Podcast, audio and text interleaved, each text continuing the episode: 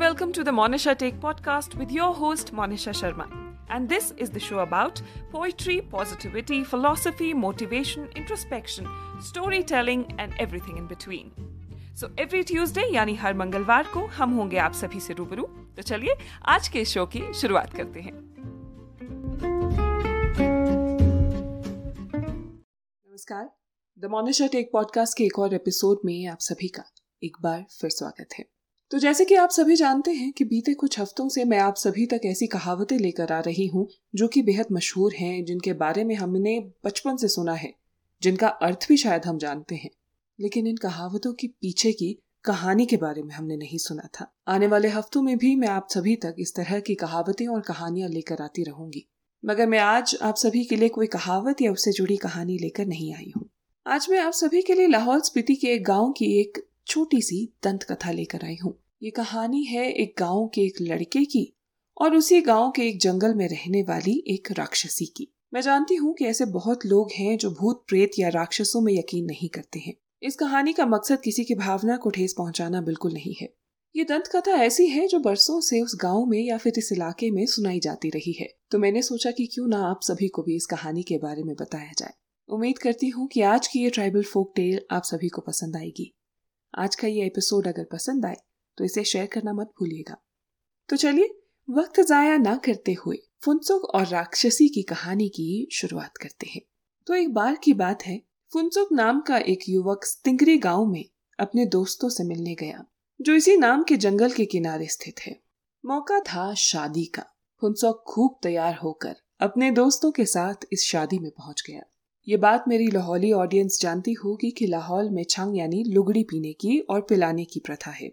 तो उसी प्रथा के अनुसार फुनसुक ने शादी में खूब लुगड़ी पी। उसने तब तक लुगड़ी पी जब तक वह और नहीं पी पा रहा था।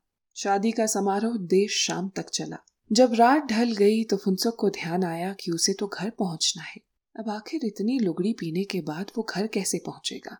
मगर फुनसुक ने फैसला कर लिया कि वो अभी इसी वक्त अपने घर की ओर चल देगा। शादी में मेजबान और उसके सभी दोस्तों ने फुनसुक को रोकने की बहुत कोशिश की, लेकिन फुनसुक अपनी जिद पर अड़ा था।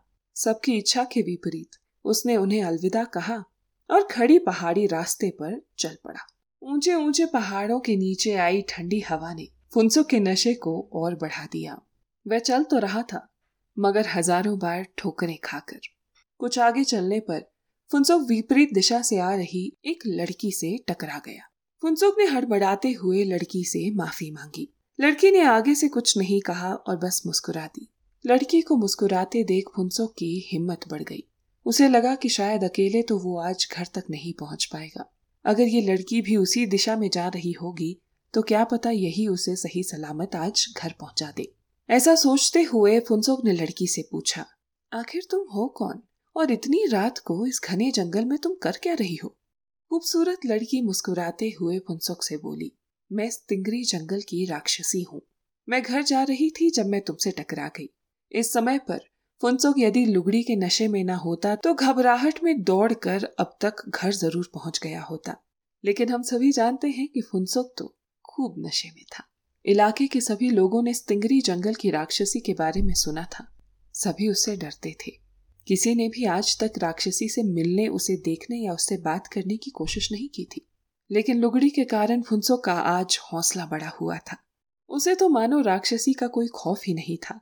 राक्षसी का जवाब सुनने के बाद भी फुनसुक मुस्कुराते हुए, झूलते हुए उससे बोला अच्छा ऐसी बात है, तुमसे मिलकर खुशी हुई।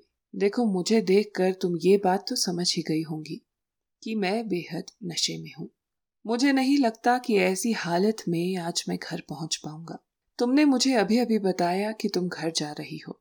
तो क्या तुम मुझे भी अपने साथ अपने घर ले जाओगी? ऐसी हालत में मैं अपने घर तो शायद आज नहीं पहुँच पाऊँगा। तो तुम ऐसा ही समझ लो कि तुम इस जंगल से अपने साथ एक मेहमान लेकर जा रही हो। राक्षसी मुस्कुराई और बोली हाँ बिल्कुल ले जाऊँगी। चलिए, हमारे इस जंगल में और मेरे घर में आपका स्वागत है। मगर घर ले जाने से पहले मेरी एक शर्त है। मेरे घर पर मेरे परिवार वाले हैं। मैं चाहूँगी कि आप हम सभी के साथ बैठकर खाना खाएँ। मगर मेरी शर्त ये है कि आप ग्यूमा के अलावा सब कुछ खाएँगे। आपको जो खाने की इच्छा हो, आप सब कुछ खा सकते हैं। आप जो चीज़ मांगेंगे, हम आपको खिलाएँगे। मगर शर्त केवल इतनी है कि आप ग्युमा नहीं मांगेंगे। तो यहाँ अगर आप नहीं जानते हैं तो आपकी जानकारी के लिए बता दूँ कि ग्युमा लाहौर में बनाया जाने वाला एक व्यंजन है, जिसे ज़्यादातर भेड़ की अंतड़ियों में कई तरह की खाद्य सामग्रियों को मिलाकर उसे भर कर तैयार किया जाता है, जो कि एक तरह का सॉसेज होता है। तो शर्त अनुसार राक्षसी फुंसो को अपने गाँव में अपने घर पर मेहमान ले जाने के लिए तैयार हो गई। लेकिन शर्त केवल इतनी थी कि घर पर खाने में फुंसुक हर चीज़ खा सकता था, सिवाय इस सॉसेज के। राक्षसी की इस शर्त को सुनकर फुंसुक को हैरानी तो बहुत हुई मगर वो कुछ नहीं कह पाया। उस समय पर उसके पास राक्षसी की शर्त को मानने के अलावा कोई चारा भी नहीं था। इसके बाद राक्षसी ने फुंसो का हाथ पकड़ा और उसे जंगल के रास्ते से धीरे धीरे अपने घर की ओर ले जाने लगी। रास्ता बेहद लंबा था और जंगल उतना ही घना। दोनों एक घंटे से चल रहे थे। वे दोनों जितनी आगे बढ़ते, जंगल उतना घना होता जाता। फुनसुक कब थकने लगा था। वह सोचने लगा कि आखिर इस लड़की का घर इतनी दूर क्यों है? आखिर हम कब पहुँचेंगे? फुनसुक बस चला जा रहा था। इस घने जंगल में दोनों आगे बढ़ ही रहे थे कि अचानक से जंगल के बीचों बीच एक हरा भरा खुला सा मैदान प्रकट हो गया। चाँद की रोशनी के नीचे इस मैदान में बहुत से राक्षस और राक्षसी नाच रहे थे। उस खाली मैदान के चारों ओर सभी राक्षस राक्षसियों के घर थे, जो कि मिट्टी के बने हुए थे। उस खाली मैदान में राक्षस राक्षसियों का भी एक अलग समारोह चल रहा था। एक कोने में बच्चे खेल रहे थे।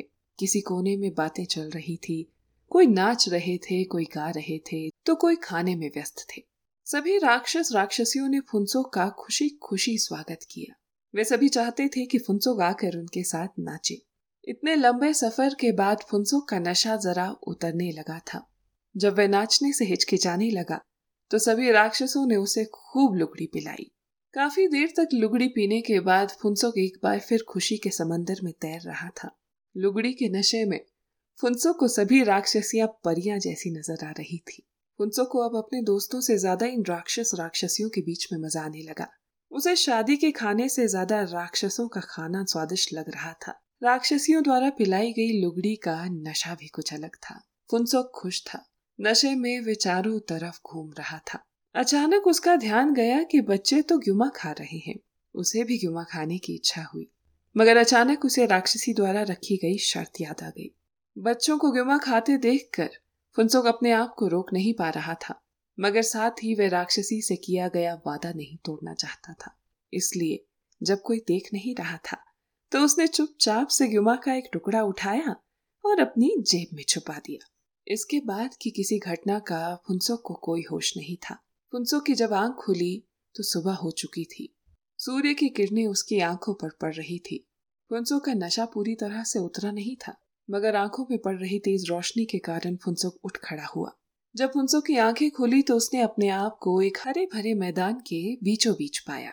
उसके आसपास कोई नहीं था, ना उसके दोस्त, ना कल रात मिली वो राक्षसी और ना ही उस राक्षसी के गाँव वाले। तो क्या ये सब एक सपना था? फुनसो को कुछ समझ नहीं आ रहा था। लंबे समय तक आँखें रगड़ने के बाद भी, जब फुनसो को कुछ समझ नहीं आया तो वो पास में बह रही पानी की धारा के पास गया। वहाँ उसने खूब सारा पानी लिया और अपनी आँखों को धोने लगा। फुनसुक एक बात तो जानता था कि वह कल रात खूब नशे में था। फुनसुक को एक बात ज़रूर याद थी कि वह नशे में ही घर के लिए निकल लिया था। उसे कुछ धुंधला सा ये भी याद आ रहा था कि रास्ते में उसे एक राक्षसी मिली थी। उसके आगे की कहानी का उसे स्मरण ज़रूर था। मगर सब कुछ बेहद धुंधला था। फुनसुक बार बार अपने आप को ये याद दिला रहा था कि राक्षसी का मिलना, उसके घर जाना, उसके रिश्तेदारों और गाँव वालों से मिलना सब कुछ एक सपना था। आखिर ये कैसे हो सकता है? किसी राक्षसी के यहाँ आप मेहमान कैसे जा सकते हैं? और इतने सारे राक्षसों के साथ बैठकर, नाचकर खा पी कर आप अगले दिन जीवित कैसे खड़े हो सकते हैं? फुनसुक बार बार अपने आप को यही बात समझा रहा था कि जो हुआ सब एक सपना था। काफ़ी देर अपने आप से बात करने के बाद फुनसुक ने एक बार फिर उस पहाड़ी से नीचे उतरना शुरू किया। फुनसुक अब बस केवल अपने घर पहुँचना चाहता था। उसे यकीन था कि वह पूरी रात जंगल में घूमा है। जितनी लुगड़ी फुनसुक ने पी ली थी, उसके बाद कुछ भी संभव था।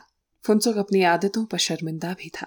वह अपने आप को समझाने लगा कि इसके बाद मैं कभी इतनी लुगड़ी नहीं पीऊँगा। इसी तरह से अपने आप से बातें करते करते फुनसोक जंगल से नीचे उतर रहा था और इसी दौरान उसका हाथ अपनी जेब में गया। जेब में हाथ डालने पर उसे अंदर कुछ महसूस हुआ। जब उस चीज़ को बाहर निकाल कर देखा तो आप सभी जानते हैं कि वो क्या था। जेब से ग्युमा का एक टुकड़ा निकला। तो आपको क्या लगता है, क्या उस रात वाकई फुनसोक राक्षसी से मिला था? क्या जिस समारोह में वो गया, वो राक्षस और राक्षसियों का समारोह था? क्या उसने एक रात पूरी राक्षसों के बीच गुजारी थी? इस पर आपकी क्या राय है? मुझे कमेंट सेक्शन में लिखकर बताइएगा ज़रूर। आप सभी के कमेंट्स का मुझे इंतज़ार रहेगा। उम्मीद करती हूँ कि आज का ये एपिसोड आप सभी को पसंद आया होगा। आज की ये फोक टेल पसंद आई हो तो इसे शेयर करना मत भूलिएगा। इसी तरह की और कहानियों के लिए आप मेरे पॉडकास्ट द मोनेशा टेक को यूट्यूब स्पॉटिफाई और हब हॉपर पर सब्सक्राइब और फॉलो ज़रूर कीजिएगा। धन्यवाद।